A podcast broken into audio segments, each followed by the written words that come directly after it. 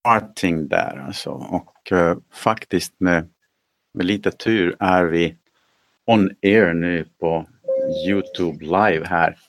Och jag måste direkt stänga, stänga av ljudet. Ljudet på, som jag hade i ett annat fönster här. Ja. Oj, det är något som öppnar. Har du något webbläsarfönster uppe eller någonting? Nej, det är däremot att det med jämna mellanrum ju sker utrop i tåget. Ja, jag tänkte vad attans sa så. Okej, okay, men det spelar ingen roll. Det är lugnt. Nej.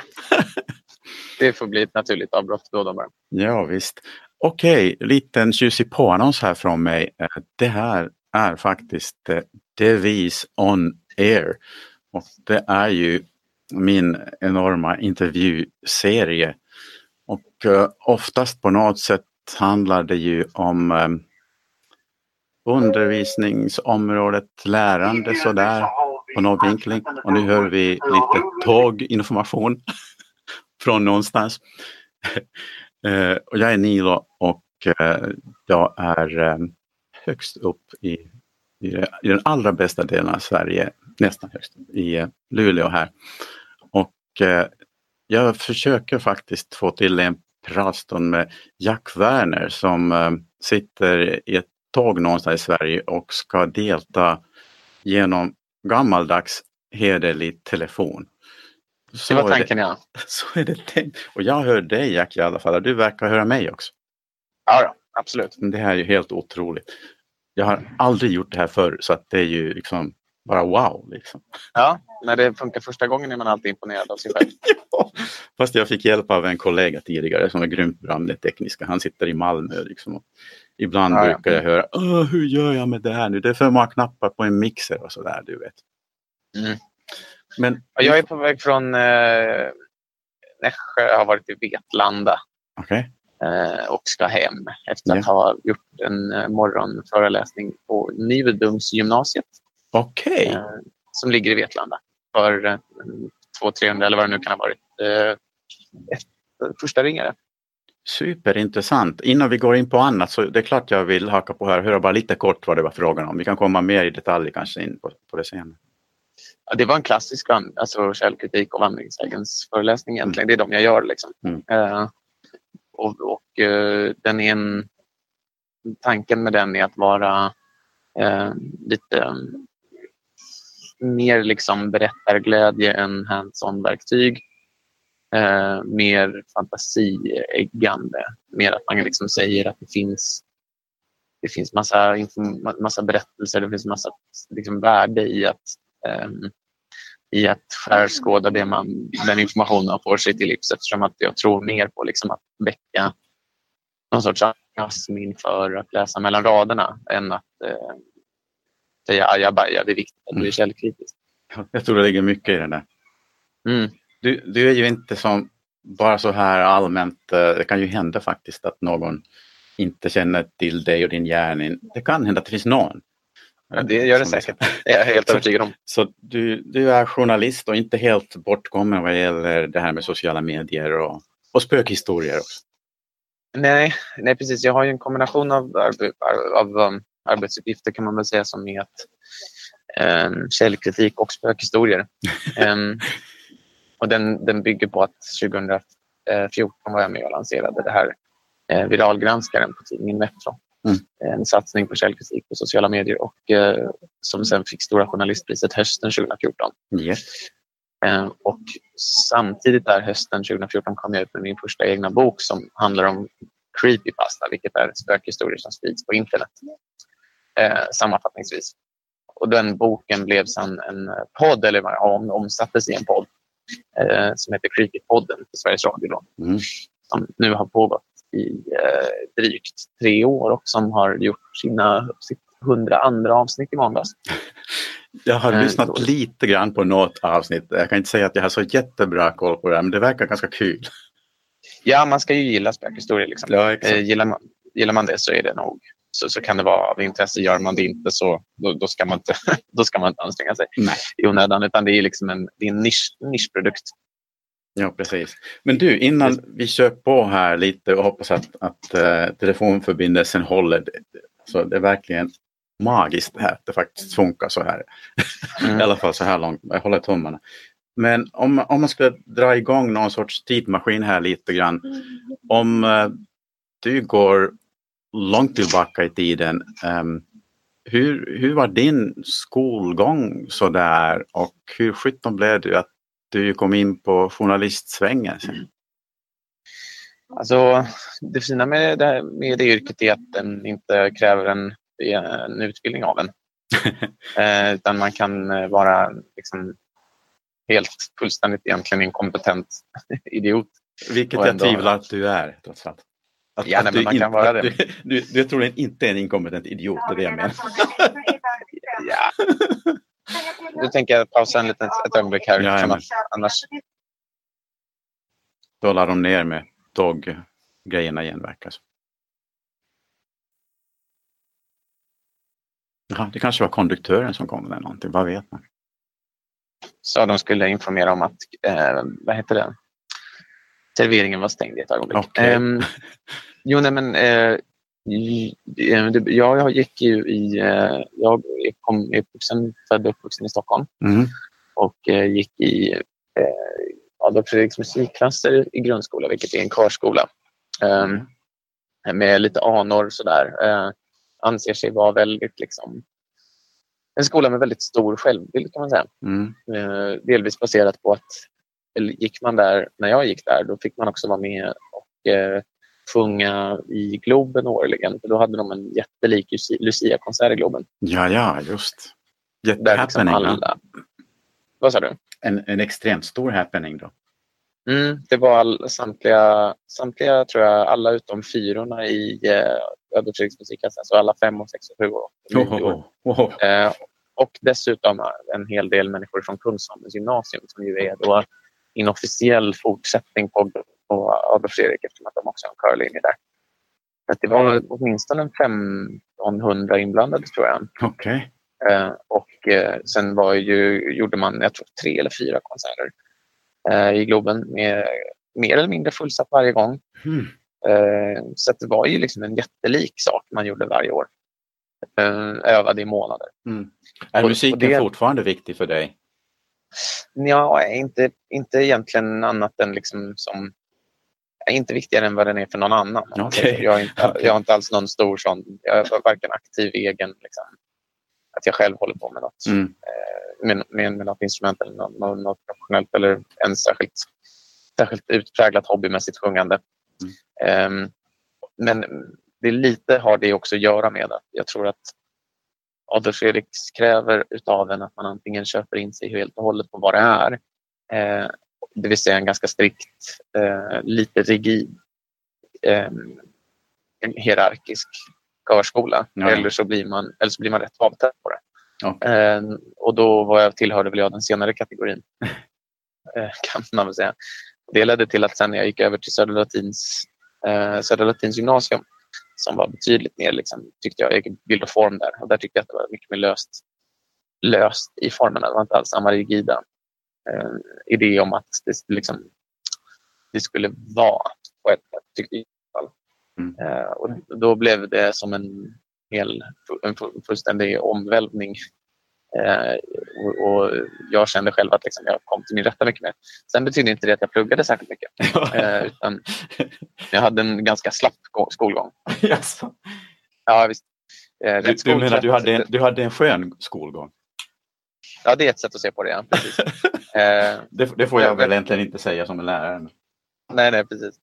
Nej, men rätt, eh, i, framförallt i trean, dålig, dålig på närvaro. Eh, Mm. Jag har sånt här samlat betygsdokument nu. Det vill säga inte slutbetyg utan eh, studenten tog jag på ett högst symboliskt sätt. eh, något utspringande hade jag kanske egentligen inte riktigt gjort mig förtjänt av. Eh, men eh, jag hamnade ändå på som någon sorts praktikant på en märklig produktionsbolag som hette Amok Studio som höll på med gaming-tv bland annat. Gjorde Fifa 09, det vill säga det tv-spel, fotbollsspelet, gjorde de en fotbollsliga i. Okej. Eh, så de var väl lite liksom ändå före sin tid i att identifiera att det här är någonting som kan gå på tv, det här är någonting som kan få stora tittarskaror. Ja, absolut. N- när var det här nu då? Det måste ju då ha varit säg 2008. Okej. Mm. Ja, det är några Eh, år sedan ändå om man tänker på när man funderar på det här på nätet och vad som har hänt på så kort tid. Ja, precis. Jo, men att det är tio år sedan är en är lång tid sedan. Liksom. Just Mm. i de här sammanhangen. In, Inte bara att det är- internettid. Ja, men visst. Och inte Mm. bara, det, är liksom, det råkar vara en tredjedel av mitt liv också. Ja. Du är ju ung, är det- jag är en gammal gubbe liksom, så att det är viss skillnad förstås. Sen är det också stort, sen är det mycket internettid, eh, som du säger. Men den, det där jobbet var bara en, ett par månader. Men eh, det ledde till att jag träffade en figur som jobbade med det företaget Mm. som eh, vill, ville starta en hemsida. Han, han hade liksom en idé som var att man skulle bygga ett socialt medium centrerat kring listor. Jaha. Um, eller inte socialt medium var det väl egentligen inte riktigt för att det erbjöd inte den här eh, interkommunikativa eh, infrastrukturen som man gärna vill ha med ett socialt medium. Mm. Men eh, det fanns absolut liksom någon sorts lite buzzfeedig idé om att eh, listor är väldigt tacksamma att bygga, eh, ha som så att säga centralt content på nätet. Någon sorts informationssortering typ som Yahoo har haft? Eller? Nej, nej, nej, inte alls så, utan, utan betydligt mer att eh, känner du till vilket, vilka, eller tycker du att du har koll på din stads tio bästa pizzerior? Ja, men jättebra, varsågod, här är formatet där du kan Aha. göra den listan. Jaha, Sen, kan du, sen, sen kan du bädda in den här och där. Och, så där. Mhm. och den sidan var väl alltså, mm, sådär byggd kan man väl i efterhand tycka. Det kanske inte var den allra mest imponerande eh, bygget och eh, jag var, jobbade som någon sorts redaktör. Vilket i stor del egentligen gick ut på att jag satt och skrev helvetes mycket listor. Eh, sen efter, efter ett tag, där, efter kanske något år tror jag, så ett och ett halvt möjligen, eh, så, så tog pengarna slut och vi gav väl mer eller mindre upp. Eh, men då hade jag ändå lite grann liksom, lärt känna lite folk varav en kille som har ett eget förlag som eh, het, hette Kalla kulor men som inte heter det längre. Och, eh, Häftigt namn. där var jag, ja, jag vet. Det var väldigt... Eh, jag, hade, han hade en bo, jag var ansvarig för någon sorts bokklubb som heter Cozy Crime. Som handlade om att försöka kränga på folk. Deckare. Mhm. Eh, och, eh, Du, du skrev var- inte deckare själv då menar du? Nej, nej, det gjorde jag inte. Nej. Jag bara försökte, försökte, mark- försökte lansera dem och marknadsföra dem. Jag förstår. Och sen eh, var jag det om inte jättelänge, det var bara ett par månader. Mm. Efter, bara, efter, bara efter jag egentligen eh, hamnade rätt mycket för mig själv. Men vid det laget hade lite liksom, i de här olika jobb arbetsrollerna då var tvungen mer eller mindre att liksom arbeta upp ett nätverk för att det skulle funka. Mm. Ehm, och med hjälp av det nätverket, eller lite, lite grann, presenterade internetjournalistik för det nätverket. Sa, storyn är egentligen att jag, det finns en kille jag har följt jättelänge som heter Billy Rimgard som jobbar på Sveriges Radio. Eh, och han har vid sidan om sitt jobb som musikredaktör eh, en blogg som eh, han har varit mer eller mindre aktiv under ganska lång tid. Och på den så hade han en serie vid det här tillfället, det här var väl 2010 tror jag. Ja. Eh, han hade en serie som hette Kalla kriget eh, som var att han liksom, eh, egentligen tittade bara lite grann på så här, de, de lite mera ehm, s- skumma ehm, marginalfenomenen under kalla kriget kan man väl säga. Det, det var inte liksom det var inte någon mötande så, utan det var mycket mer att här är ett antal eh, jävlar anamma. Nu börjar det igen här. Eh, men du får i alla fall följa framstegen i här ja, resan. exakt. Jag försöker lyssna här lite. Ja. Linköping. Aha. Mm. Eh, jo, men då eh, läste jag den här bloggen med intresse. Idén han hade var att han egentligen publicerade Om de visste att jag, ska försöka intervjua dig här nu, då, då skulle de Ja. nog hålla klaffen. Va, tror jag. Jag tror inte de hade det. Jag tror tyvärr inte inte de hade, res hade inte respekterat det. Det är ädla motivet. Eh, men då skrev han de här inläggen i två veckor i sträck. Han hade liksom förberett väldigt mycket Mm.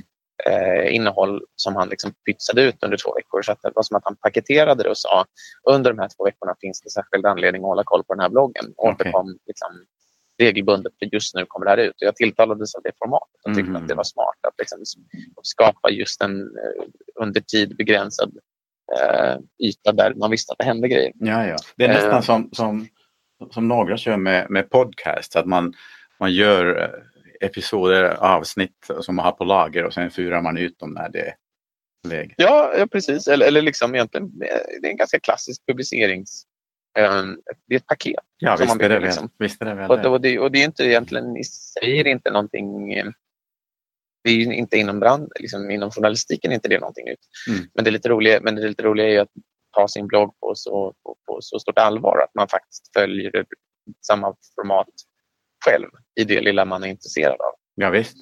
visst. Och det tycker jag var, jag tyckte om det. För det som sagt, det finns någonting det finns något fint med att ta sitt eget intresse på allvar på det sättet. Jo. Eh, så då följde jag upp, jag följde hans exempel men eh, satsade istället på historier om internet. Mm. Eh, konstiga saker som har hänt på nätet. Och, eh, serien hette Internets största mysterier. Eh, och eh, jag pytsade ut den där någonstans sommar 2010 då. Och det gick rätt bra. Det var många som liksom reagerade på det med att oj, det här är ju grejer jag aldrig har läst förut. Mm. Det här är liksom en sorts historia jag aldrig har snubblat på. Ehm, och det var väl någonting som fick mig att känna, jaha, men om det, här, om det är sant att människor inte har sett sådana här historier förut, då är det ett uppenbart, det är en uppenbar öppning för mig. Ja. Eh, för jag, jag har ju lite koll på de här historierna. Jag kan, Ja. ju, verkligen, jag kan ju berätta dem. Liksom. Mm. Eh, och sen efter några vändor som vi inte behöver gå in så långt i detalj på, på Sveriges Radio och på Nyheter 24 så hamnade jag på Metro. Då. Ja. Eh, for- fortfarande med lite grann den här idén om att eh, det här är någonting jag ska hålla på med. Mm. Och så Eh, blev det viralgranskaren där då. Ja, där, det ledde ju det här intresset till en lång artikel om en person som hette, kallade sig Veronica Larsson som hade vistats på internet i sex års tid men som inte fanns egentligen. En liksom påhittad person. Catfish kallar man det. Ja. Ehm, och eh, den artikeln ledde till ett tips om en eh, story på Facebook där det var någon som sa Mm. att ett mord hade, hade begåtts så att eh, en kvinna hade blivit mördad av invandrare. Vandringssegern. Ja, just den var ju, ja, det finns väl paralleller men, men ja, det här var väldigt mycket mer specifikt än så. Här var det liksom en, det fanns verkligen ett namn på en person. Som Aha, okej. man sa, det, Mm. det är hon som är offret. Liksom. Men eh, det var en, den artikeln som jag skrev då som eh, när jag avslöjade att det där var inte var sant Mm. fast det hade fått 7000 eller vad det var delningar. Ja, ja. Då, utifrån det där som idén till viralgranskaren uppstod. Okej, okej. Eh, Men det var alltså och- inte någon sån här... Det, det blev bara efter dessa artiklar att, att det blev sån, sån stor, större satsning då där? Det var inte Ja, att ah, nu ska vi köra igång viralgranskaren som ska... Som ska Jo, liksom- jo, det, jo, det var det, men det var, det var just att här, idén kom utifrån, alltså idén var inte, ehm, det, det var inte så att vi först identifierade det här är någonting man skulle kunna Mm. pröva på Mm. och sen prövade på det. Okej. Utan det var mycket mer att liksom, vi prövade, jag prövade detta utan att veta att det var just Mm. viralgranskningar. Det var. Ja, ja, ja. Eh, Men det funkade helt enkelt och sen var det bara och det att köra på. Liksom. och, det, och det funkade och då, så sa, då sa jag till, till en kollega jag hade som heter, heter Linnea Jonions att det här är någonting vi borde göra mer systematiskt. Mm. Eh, och då sa hon ja, vi kan kalla det för viralgranskning. Mm, mm. Ehm, och, och, och så började det. Men det här ska jag också säga att det här var lite grann under en tid på Metro när tidningen ehm, som ju dras lite med liksom ett identitetsproblem i den meningen att en, en gratis papperstidning som delas ut i tunnelbanan har inte jättemycket att komma med i konkurrensväg mot hela internet som du har i din telefon. Liksom. Så Eh, det, Så då, då, behöver ju, då behöver man lista ut när man är Metro år 2013, vad 17 ska vi göra istället? Då? Mm. Eh, och under den tiden så är det väl, finns det, en- fanns det en väldigt stor öppenhet för allmänna idéer. Alltså, har, du någon, har du någon tanke om vad, vad vi ska göra, presentera den. Mm. Då var det väldigt sannolikt att den blev av. Um, så, och, och därför så kunde den bli av så pass enkelt. Mm. Och, eh, ja, och, och egentligen resten, resten vet, vet du så att säga. ungefär. Mm. Det här med skrivandet då för dig. Har det som bara... Har du bara halkat in på det? Att, att du, du skriver, nu har du kommit ut med en ny bok också det här med, vad heter det, det är för jävligt men, nej, vad heter det? det? Jag vet att det är fake. Något sånt. jag skiter att det är fejk, det är fjället ändå. Ja, just ja. Ja. Du, du skriver ju ändå, under, eller du har skrivit ganska mycket uppenbarligen under många år nu, men hur kom du in på Mm. det egentligen? Att, att, eh, det är ju ett, ett Alltså, hantverk, mer- hantverk som man inte lär sig på en handvändning precis. Mm, nej, ehm, det finns väl ett antal ingredienser som går in i att liksom, jobba med att skriva. Där det första tror jag är att man råkar tycka att det är kul att berätta Mhm. saker och ting. Eller liksom, Absolut, jo det, är, det måste vara i botten där. Ja, ja, det, ja, det måste ju inte vara det. Det är en väg fram.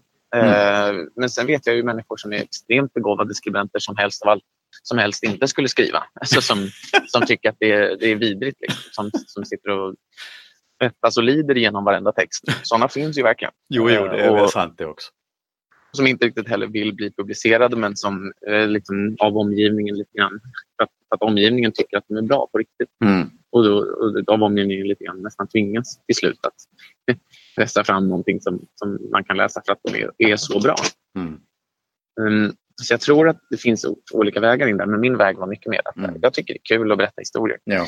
Ehm, och jag vill gärna göra det och jag tycker liksom, uppmärksamhet är inget fel på heller. Så. Mm. Eh, och sen så om man då sen själv har liksom läst väldigt mycket, vilket jag har gjort, började med liksom tecknade serier, eh, vilket jag fortsatte läsa upp i långt upp. Liksom, eh, egentligen först de, sen, på sen, de senaste fem, tio åren som jag inte gör det regelbundet längre. Ehm, och, och böcker i största allmänhet så eh, är det ju liksom, jag tror att man plockar upp tillräckligt mycket för att skapa sig ett språk. Liksom. ja, visst. Och eh, med det som utgångspunkt så, så handlar det egentligen bara skrivande om att lära sig vilka de mest vanligt förekommande falluckorna är. Eh, och, och att, och att liksom sen börja på en, en utvecklingsprocess som fortsätter hela livet igenom. Där man bara, där man liksom, jag tror det finns någon sorts halveringstid eh, i när någonting man har skrivit börjar kännas genant eh, i ren stilistik och rent, alltså rent hantverk. Eh, och att den tiden är liksom kort. Och när du är 18 då tycker du att någonting du skrev när du var 16 är genant. Jo, visst är det så. Eh, för det känns så himla mycket som att det är föråldrat och du var så liten när du skrev det. Liksom. Mm. Men när du är 22 då, då är det liksom kanske något du skrev när du är 18 som är genant. När du är 26 då kanske det är någonting som är 20. När du är 30 då kanske det är någonting när du är 24. Liksom. Det kan, det kan ligga något i det där. Men det känns Mm, nästan mm. när du berättar om det här, hur du har kommit igång med ditt skrivande, så det känns nästan som, som, som det här, du vet den här killen som friklättrar i någon sån där fruktansvärd vägg i eh, Yosemite, alltså utan rep eller någonting. Och, och det kan man inte riktigt, i alla fall jag kan inte fatta riktigt att man gör sån där grej. Men sen lyssnade jag på honom berätta om det och han var som, ja, som en vanlig vettig människa, vilket jag inte kunde riktigt Mm. förstå. Och han sa liksom, ja men jag jobbade i två år inför det här. Jag kunde varenda millimeter av den där väggen. Jag visste precis var jag skulle sätta fingrarna och tårna. Sen var det bara att göra det. Ja, men precis. Så kan det Jo, så. samtidigt, som jag, samtidigt som jag tycker att det där, är- man, ska, man ska inte jämställa saker man gör med livet som insats med att sitta och, Man får sitta och hoppas, skriva om internet. man får hoppas att, att en skribent inte har livet som insats. Fast tyvärr är det väl ofta det också som är faktiskt det här fallet. Ja, precis. Men just i mitt fall behöver det inte låtsas i som ditt fall. inte i ditt fall, tack och lov. Alltså. Så är det. Nej, men så, men eh, jag, så att jag tror att liksom, skrivandet är den naturliga... Eh, det är på något sätt, eh, vad ska man kalla det, basvaran. Det är riset eller ris och potatis liksom, för den som vill ägna sig åt någon typ av liksom, kommunikativ verksamhet. Så är det ju. Eh, det är svårt att komma undan. Jo, absolut. Har Twitter förstört skrivandet då? Eller sms och Nej. sånt som folk säger. Nej, inte, inte på något sätt. Såklart inte. Givetvis inte. Alltså, eh, vad som har hänt är väl lite att, och det kan jag tycka är mest intressant, att sen, eh, det finns, man, man kan prata om en dialektal, ett dialektalt skrivande Mm. eh, som utspelar sig just på de här lite mer informella kommunikationsytorna Ja. som eh, sociala medier, sms. Eh, där, där det liksom blir eh, mer och mer utpräglade interna eller liksom gruppmässiga koder, eh, slanguttryck, Ja, ja. eh, förkortningar. Och de är ju, tycker jag, som gillar att liksom titta på hur människor kommunicerar, mm. vad, kommunikationen, vad som ligger under kommunikationen. Egentligen bara ännu en öppning till att förstå, förstå kommunikation. Ja visst, och det är ju, det är ju ytterst funktionellt. ja, men säga. verkligen. Och, och, och, kommunikation är ju, menar, det går inte att låtsas som att kommunikation inte är funktionell. Nej, nej men det, det är så. Kanske fråga, mm. jag ställde fel fråga, som jag fråga, ställa sån här fråga. Liksom, att här, är det en viss president som har förstört Twitter istället? No ja. names. Liksom. Ja, jag tror, jag tror ju Twitter är jätteglad över det. Ja, jo, jo, han, det är ju, herregud. Ja, men det måste de väl vara. De måste väl applådera typ varenda mm. gång. Mm. Uh, när, det, tror också. när det Nej, alltså förstört, förstört och förstört. Alltså, jag, jag, jag, till, jag ty, tycker ju lite grann generellt att en tid är en produkt av eh, för det första alla dess, eh, alla dess platser, personer, mm. tankar. Eh, mm. Men för det andra också eh, så är en tid en produkt av en om tidens tankar om sig själv. Mm. Um, och vilket jag tycker har synts väldigt tydligt nu de senaste åren där vi liksom har hamnat i någon sorts eh, en, en allmän försand, ett allmänt försanthållande som är att vi är, säm, vi är liksom sämre på källkritik eh, än yeah. vad vi var förr. Yeah. Vi, är lätt, vi är mer lättlurade, vi kanske i någon mening till och med dummare än vad vi var förr. Mm. Eh, och sen förstärks den bilden genom att man fortsätter gräva i den bilden. Mm. Eh, och då tror jag lite grann att det är så att om du har hela världen samlade publiceringar under dina fingertoppar, vilket du har på internet. Du kan googla fram vad du vill. Du kan men, googla på en formulering, googla på vad, vad, vad du vill. Liksom. Hitler var feminist, typ. Eh, du kommer garanterat att hitta någon som på allvar tycker så. Ja, ja visst. visst. Eh. kan, kan det vara så att, uh, att, vi, uh, att det är, vad ska man säga, att det är lättare att lura oss idag. Kanske vi inte är mer lättlurade idag än tidigare men det är lättare att lura oss med tanke på hur världen snurrar idag. Nej, inte, inte heller egentligen för att samma typ av bevisföring som vi gör idag gjorde vi förut också. Men jag tänker bara att det är så, eh. det är så otroligt intensivt idag. Man hinner som knappt värja sig känns det ibland. Ja, men det är väl också lite grann på grund av an, alltså, så att säga, anslaget. Att det, man kan ju antingen försöka hinna med eller så kan man liksom snäva av eh, sitt informationsintag lite grann ja, ja. och då inte längre ha lika mycket som konkurrerar med, med varandra. Liksom. Och att bli rätt bra på att bli, inte bli lurad inom vissa områden mm. men, men inte vara lika bra på att applicera det på allt. Men mm. jag vill igen då inte riktigt säga att det är något nytt. Mm. Men menar, om du tänker på en sak som det som skulle kunna vara så här, eh, eh, eh, en, en, del av liksom en effektiv kommunikation är ju alltid att visa upp tydliga exempel på det man pratar om. Ja, visst. Ehm, så att om jag visar dig en, någonting, en text som någon har skrivit eh, som är hutlöst korkad och som representerar en viss politisk läggning, säg mm. att jag hittar en eh, person som är så tydligt vänster och att jag eh, visar upp ett blogginlägg från den personen och det här blogginlägget är så himla korkat att det är, är liksom helt vansinnigt. Då har vi ju en, någon sorts tendens att tycka att en, en materia är viktigare för att det ligger framför våra ögon. Alltså det, det som vi kan se är viktigare än det vi inte kan se. Om man säger så. Eh, om jag ser en stor, ett stort brinnande hus, då är det väldigt mycket viktigare för mig än de husen jag inte ser som inte Jamen. Liksom. Jamen. Och om vi då tänker liksom på den svagheten i, i, i vår världsbild, det vill säga det som står framför oss är alltid viktigare än det som inte står framför oss. Eh, så är det också en logisk följd av det att vi sätter större vikt vid de här korkade personerna som vi hittar än de korkade personer som vi vet existerar rent statistiskt eftersom att i en värld med 7 miljarder människor procent var korkade. Liksom. Um, och då, då, då, då, betyder det att de här exemplen på dumma människor som nu står framför dina ögon blir mer tungt vägande än den här generella kunskapen om att det finns åsikter inom varje fält. Mm. Och Det betyder att det är lätt, lite lättare, tror jag, kanske att visa upp eh, att visa upp liksom, de här slagkraftiga bilderna, illustrationerna av vad vi själva tycker är det antingen största problemet eller den största tillgången. Mm. Eh, och Det kan ju läsas som ett sätt att luras. Ja.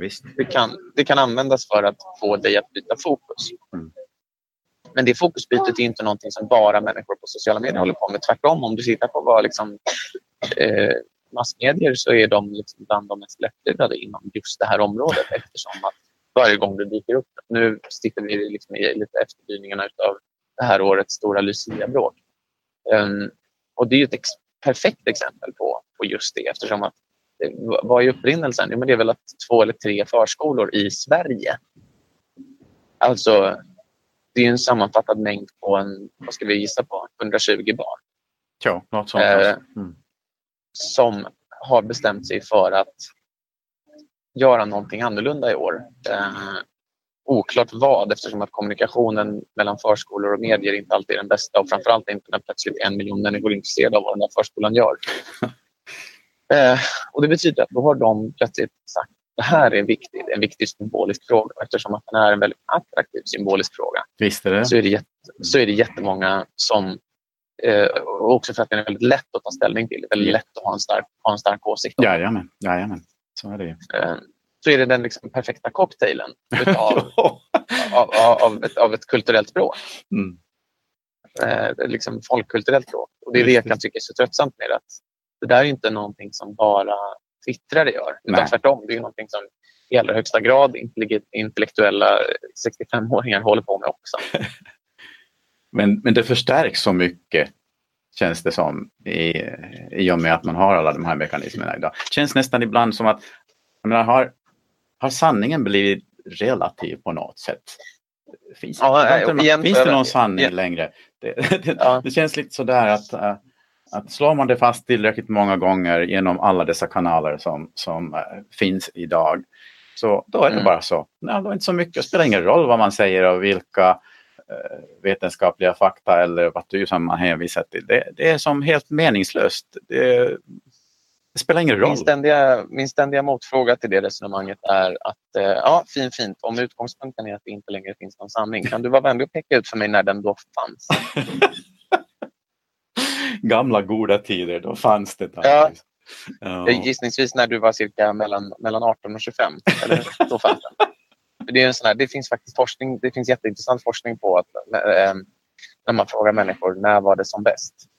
Alltså ett, ett allmänt hållet det. När var saker och ting som... När, liksom, det var bättre förr. När mm. är då förr? Om man frågar människor när förr är. Ja, jo, jo, så, svar, så, då svarar de alltid mellan, mellan, just mellan de var 18 och 25 år gamla. Ja, det är så länge sedan jag har förträngt det liksom, egentligen. Ja.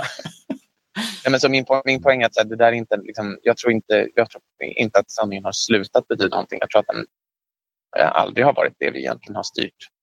Att det aldrig har varit? den, den, den, sanningen med stort S. Liksom. Mm. Eh, den har, all, har, alltid varit underställd mm. i de flesta sammanhangen åsikter. Liksom. Ja visst, visst. visst, visst. Um, så då betyder det att det inte i sig heller är något nytt utan att det bara är samma gamla människa. Men jo, vi, ser, vi, ser, vi ser mycket mer av henne. jo, vi ser ruggigt mycket av, av, henne kan man säga. Eller han. Mm. Eller det, är där, det, mm. det kanske är skönt att, det kanske är skönt att slippa se. ja, precis. Ibland kan det, kan det kännas, kännas så. På något sätt. Mm. Ja, herre man gud alltså. Hur ser din eh, vardag ut annars idag? Du sa i början här att du har, eh, du har haft en, hållit en föreläsning precis i, i en gymnasieskola. Är det mm. mycket sånt? du håller på med? Det är mycket sånt. Mm. Det är en, eh, en vanlig vecka är det väl två eller tre gånger. Mm. Eh, och det är, det just, är det mest gymnasiet då eller vad? Nej, alltså skolor, fram, när det är skolor då är det framförallt gymnasieskolor. Ja. Eh, men det är väl, ska vi gissa på kanske fyra av tio gånger. Mm. Fem, fyra, fem av tio gånger. Ja. Eh, ibland mindre. Och eh, i övrigt så är det jätteblandat. I övrigt har det varit liksom alltså polisen, Finansdepartementet, UD. Okay. Eh, ganska mycket företag, mm. ganska mycket eh, fackförbund som har yeah. olika sådana dag, liksom, tillfällen där de eh, har liksom, dag där de seminariedag så. Eh, konferenser mm. inom ganska många olika mm. genrer och eh, skolor. Hur känns det, det, det, apropå det här med, med ungdomar och, och, och de ungdomar du träffar då, eh, gymnasieungdomar. hur, hur känns det? Har, har man koll på vad som krävs idag? Jag undrar om vi gamlingar, nu tänker jag mest på mig själv och den, den generationen har koll på det här, men mm. hur bra är ungdomar på, på källkritik? Är de lättlurade? Har, har vi hopp om framtiden? Är de bättre än, än vi, vi gamla? Liksom? Jag, är en, jag är optimist mm. på många sätt och jag tror absolut att det, det finns lika stora skäl att vara orolig för den här generationen som det har funnits för tidigare generationer. Så. eh, sen, sen, sen, sen, tycker jag väl kanske att um, om man tittar på empirin där, nu har det kommit ett par grejer i höstas här där eh, till exempel Skolinspektionen tittade på eh, hur bra är grundskolor på lärarkällkritik mm. och eh, visade att de är ganska bra på den gamla akademiska sorten men lite sämre på den här vardagliga eh, hands-on internetsorten. Mm. Eh, vilken egentligen inte är så, det är inte så stor skillnad. Det handlar bara om att tillgängliggöra den. Ja, jag håller med. Eh, och, det, och det är väl det man är lite sämre på. Då är sämre till exempel på att prata bilder och filmer. Mm. Hur kan man kontrollera det? Hur kan man dubbelkolla dem? Mm. Um, Men i största allmänhet, finns... hur, hur, ser du eh, det här att äh, gör, gör skolorna ett bra jobb med källkritik tycker du? Har du, har du kunnat bilda dig någon sorts uppfattning om det? Ja, det, så gott de kan med tanke på att lärare får lära sig ganska lite om, mm. om det i yeah. sin utbildning. Uh, det, det jag har förstått ifrån, inifrån lärarutbildningen är att man är rätt dålig på att prata om ja. hur, hur man uh, tillgängliggör och men också gör källkritik mer attraktivt. Att det liksom är någonting som som sagt kvar fastnat lite grann på den akademiska nivån. Mm. Uh, där det liksom är de klassiska frågorna vem, var, hur, när, varför och så vidare ja. är, är rätt närvarande men att det inte riktigt finns den här, den här eh, när, när källkritik var någonting som man tog fram ur verktygslådan när man var medveten om att man behövde använda det. Mm. Då, funkar ju, då funkar ju den akademiska källkritiken mm. utan några problem. För då är det bara, eh, nu ska jag gå fram till den här boken och då är det ju bra om jag har på det här, den här, det här perspektivet, om jag har den här vakenheten. Liksom. Men om du i din vardag också måste applicera självkritik på allt du ser. Mm. Uh, det är ingen som orkar det. Det orkar ju knappt jag heller. Det är, liksom, det är, det är, ganska ofta är det bara att man slökonsumerar. Jo, jo, visst, visst. Men jag tänker på och då tror jag, att det måste, det måste till, jag tror det måste till en liksom medvetenhet om att eh, här, när den behöver appliceras, nästan egentligen som en publicistisk sysselsättning, när behöver jag applicera källkritiken? Mm. Och, och liksom vad är varningstecknen? Att man bygger in en automatisk varningsklocka lite grann. Där. Ja, det är precis sådana äh, grejer jag tänker på och försöker också föra fram eh, i, i min, min vardag på jobbet. Att eh, säga till exempel att ungdomarna skulle ha i ryggmärgen sån här snabb koll på, på en, en webbsajt exempelvis. Bara liksom pang, pang, mm. pang, pang. Finns de här grejerna med? Är det tummen upp eller tummen ner? Ja, det är tummen mm. ner på fyra fem. Då kanske ska mm. varningsklockorna ringa. Det, det, tycker jag mm. vore kanon att man fick in det där till exempel. Men, då, men grejen är den att jag tror att man kommer längst i det då genom att försöka skapa en lustfylld entusiasm kring, alltså kring, kring informationssök. Ja, visst, inte, visst, visst. Hur man, gör, hur man gör det liksom. det är inte alltid så. Ja, jag, jag tror att det är genom att fokusera på dels för det första eh, hitta in genom eh, yrkor, alltså om, om du tar eh, du tar en genomsnittlig 16-åring eh, så har ju den 16-åringen antagligen i de flesta fallen ett intresseområde eller ett eller flera intresseområden. Mm. Sen väldigt många områden som den inte är intresserad av. Yep. Och rent logiskt kommer ju 16-åringen då vara mycket bättre på de där intresseområdena, alltså mycket, ha bättre sakkunskaper. Eh, och försett den, liksom, placera då ett mysterium eller ett, eh, en gåta, en eh, liksom, olöst knut mm. i det intresseområdet. Och då kommer den här 16-åringen inte bara eh, känna att den är bemäktigad, att den själv har förmågan att lösa den gåtan. Utan den kommer också känna att genom att lösa den gåtan, alltså applicera källkritik på den i många fall, då, eh, kommer också tillföra värde till sin eget community eftersom att eh, en 16-åring med ett intresseområde sällan är ensam. Den delar ofta det där intresseområdet med andra människor ja. som den har hittat, hittat via sociala medier eller i, sitt, i sin vardag. Eh, så att, säg då, kolla här är ett mysterium, kan du lösa det? Inte bara om du löser det så har du liksom själv eh, fördjupat din kunskap i det här området där du vill fördjupa din kunskap utan du har också eh, tillfört värde till din omgivning. Om cirka 4-5 minuter har kommit till Norrköping. Jaha, okej. uppehåll, Norrköping. Avstigning sker till höger i tågets färdriktning. Ja, färdigt. färdigt. Norrköping. Mm. On the platform on your right hand side in the train's direction. Det, det går Men ju så, som tåget tänker- alltså. det gör det. Men så jag, tänker, jag tänker att man börjar där, eh, i liksom där, där man vill faktiskt veta mer. Ehm, och just då bygger på kunskap. Ja. För det är en sån här... eh, Det är en sån här, det, relationen mellan kunskap och källkritik är ju liksom lite eftersatt men, väl, men, men, men helt grundläggande. Mm. Jo, Ehm, jo, det är klart man ska, man ska det, är ju, det är ju toppen det där att gå igenom människornas egna, egna intressen och sådär. Ta, ta den vägen. Det är ju det man givetvis, tror jag, försöker Mm. i alla fall. Så, så, Mm. så gott det går. Mm. Att det, det låter ju som ett, att det är ett öppet, det är öppet mål på något sätt. Och sen brukar jag använda vandringssägner också. Mm. Eftersom att jag tycker att eh, det är ju alltså crowds, crowdsourcade bra stories. Liksom. Mm. Det är ju, de är ju byggda, till och med utformade organiskt för att vara tilltalande. Eh, och för att tilltala just specifikt oss. Liksom. Eh, så det betyder att med hjälp av dem kan du säga inte bara ofta, du vet den där historien som du hörde igår eller som du hörde för en vecka sedan. Alltså någonting du själv har stött på. Eh, det visar sig att den inte är sann. Eller det visar sig att den bygger på en, en, en, en historia som går mycket längre tillbaka i tiden. Um, så det, utöver bara att väcka, och återigen då lusten att liksom veta mer, så kan du genom att, genom att säga så, då kommer du bort ifrån det här där källkritik blir ett sätt att säga att du är dum. ja, Vilket, är, vilket, vilket det, blir så, det blir ju så ofta det. ja Tyvärr, visst, det är liksom- det, det är bedrövligt verkligen.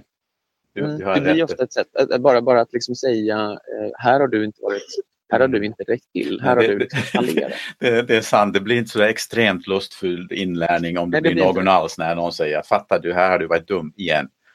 Nej men precis, det blir verkligen det är tvärtom. Liksom. Det Men ligger, om du då ligger säger- mycket i det. Men om du säger då den här historien ses, ehm, om, vi, om vi tar- någon story liksom, som av någon anledning någon har trott på. Säger vi då så här, ja den där ja, den bygger på en sån här, den här gammal historia som i sin tur kom härifrån och vi kan spåra den tillbaka till med hjälp av Bengt af Klintberg kan vi spåra den tillbaka till 1940 eller så. Mm. Eh, vad vi säger då är ju till personen som har tagit upp den här historien. Du är inte dum, du är bara en, en, en, eh, en berättare Mm. en, till och med en del i en stolt lång rad av berättare. Liksom. Eh, du är inte lättlurad utan det här handlar bara om att du är precis som alla andra människor som har berättat historier genom tiderna. Så jag tror väldigt, väldigt mycket på det där att dra ner eh,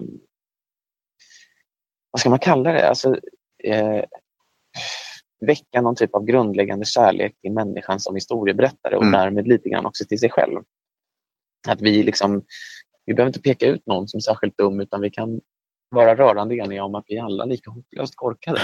ja, Då behöver inte någon... det, behöver inte det är en bra utgångspunkt tror jag. Mm. I synnerhet i, i den här branschen, Ja, utbildningsområdet. visst, så så det, det är verkligen superbra att, att ibland de säger att det här, det här kan jag inte faktiskt, alltså, men vi kan väl försöka lära oss. Jag, tr- jag tror också att varje källkritisk lektion behö- måste, liksom, var, varje på något sätt, gång man går in i en källkritik eh, dialog med, med, med ett klassrum till exempel. Jag tror att om man inte öppnar det med att berätta om när man själv gjorde bort sig Mm. en gång, då, då har man liksom börjat på helt, helt fel ända. Jajamän, jo men det, det är verkligen det, det är superbra. Jag tycker också att det, det är också ganska kul tycker jag. Mm, verkligen, absolut. Ja, Men det är mä- mänskligt. Liksom. Att exponeras och visa sina, sina tabbar. Så. Mm. Du, eh, apropå klassrum så jag tror att jag är aningen sen redan till ett, ett klassrum där men, men jag har pratat lite med, med några kollegor så jag tror det ordnar sig. Men Mm. så småningom tror jag att vi, vi får ehm, avsluta här men eh, det var en grej i synnerhet jag tänkte på i alla fall ta upp med dig innan, innan vi knyter ihop det här, nämligen det här med mediebudorden. Eh, Mm, visst har du varit medierna med, på i P1. ja, visst har du varit Mm. med och, och, och grejat med det här? Absolut. Det var, det var en serie vi gjorde tillsammans. Det var jag som tog fram eh, så att säga, budorden tillsammans med dem och eh, de som eh, gjorde intervjuerna kring det. Liksom. Kan du eh, berätta lite kort vad det här gick ut på? För jag, jag tror att det skulle vara någonting som, som skulle definitivt kunna användas i skolan med stor framgång faktiskt. Jag hoppas jag. Alltså, idén där är ju att mediekritik i den klassiska bemärkelsen är ju att säga här hade ni kunnat göra bättre. Alltså, det, det finns, jag tror det finns två olika sorters mediekritik. Den ena är den som går, utgår ifrån eh, någon sorts faktiskt hat eller ovilja mot journalistik. Eh, och den är ju, tycker jag, ohederligare. Då. Att den liksom handlar mer om att säga ni borde vara tysta. Liksom. Ehm, ja, och sen finns den andra mediekritiken som kan vara hur hård som helst, alltså skoningslöst hård. Mm. Men som bygger på en grundläggande tanke om mediers och journalistikens värde.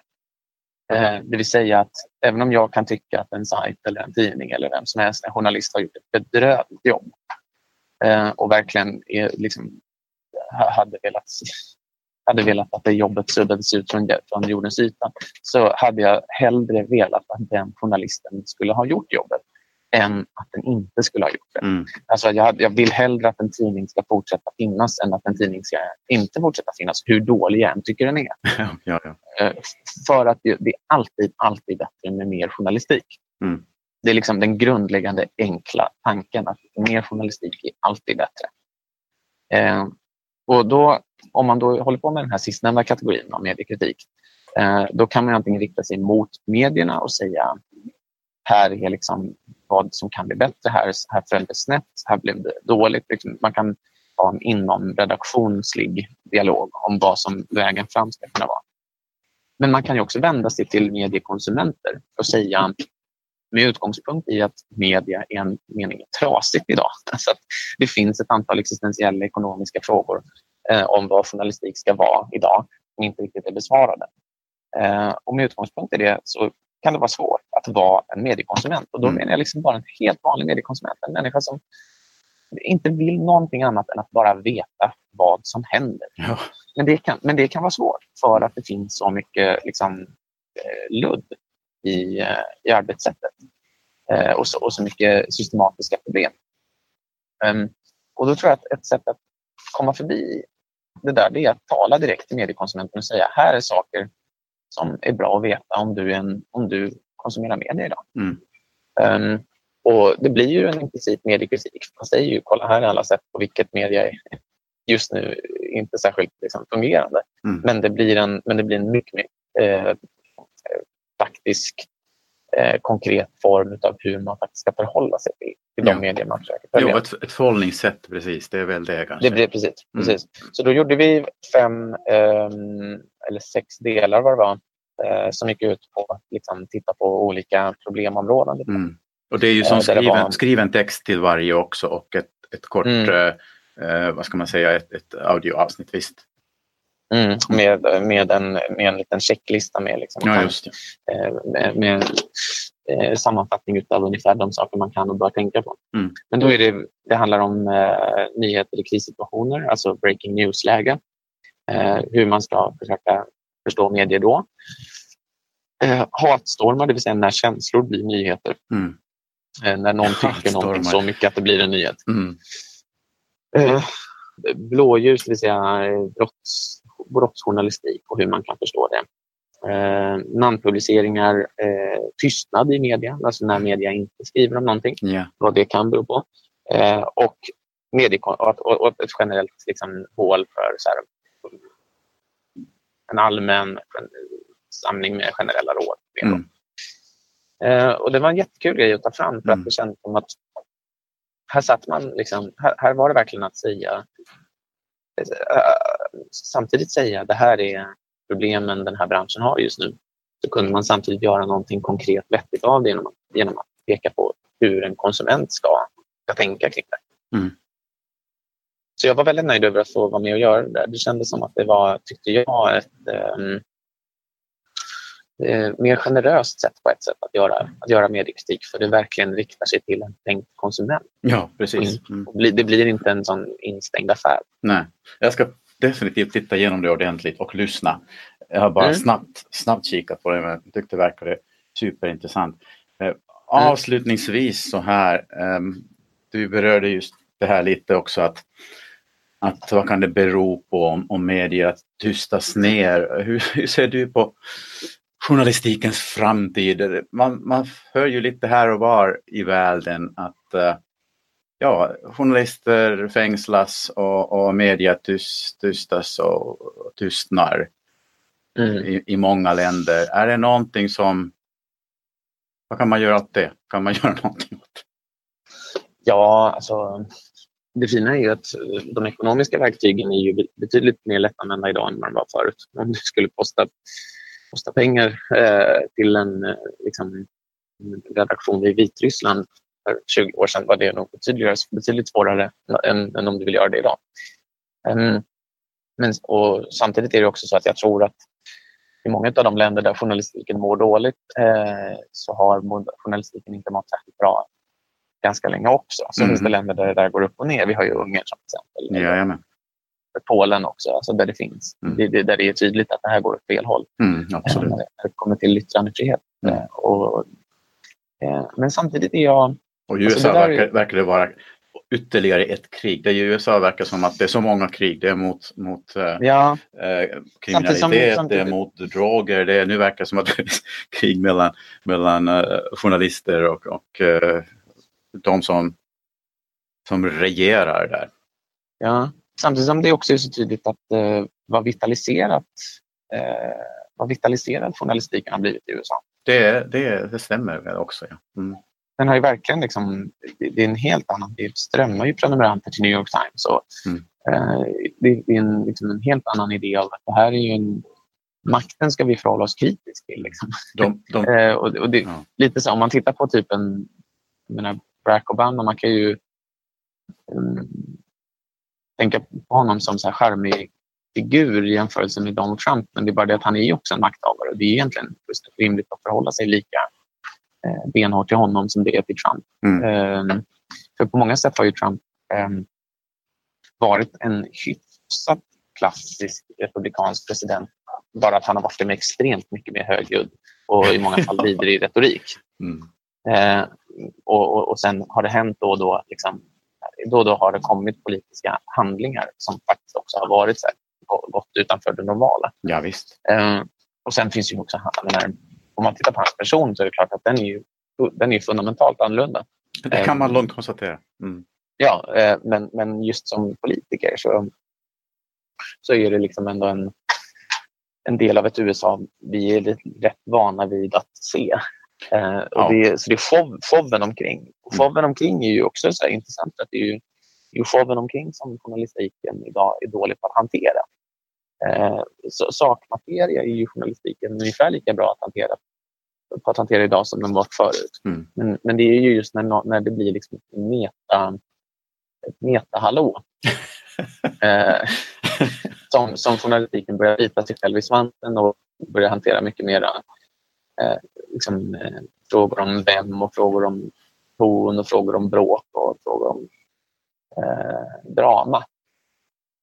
Mm. Och det är då journalistiken trampar snett ofta. Så det är, även det är ju på ett sätt en, en, en tillväxtyta, man ska kalla det, en plats där vi kan bli bättre. Um, och i grunden och botten så känner jag att jag, är, jag tycker det är så himla spännande och kul tid att vara journalist i det här. Det tror jag absolut det. Faktiskt. Vi, hittar, nya format, hittar mm. nya format, hittar nya tilltal. Eh, vi, hittar, vi hittar inte minst nya konsumenter mm. av journalistik. Mm. Olika sätt att nå, nå folk också. Eh, Okej, okay. undrar om jag tappar dig nu? Jag tror det. Uh, undrar om telefonen la ner? Nej, utan det var kanske någon sån här radioskugga någonstans. Men hur det nu än är det med den saken så det här var ju suveränt skoj att jag fick ta på Jack och det gick hela vägen tills avslutningen för att det var precis dags att faktiskt avsluta det här.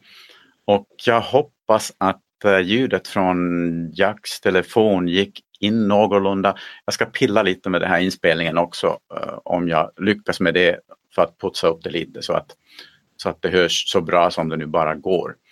Men eh, superbra och stort tack till Jack. Och nu drar jag iväg till en lektion tror jag. Hej då!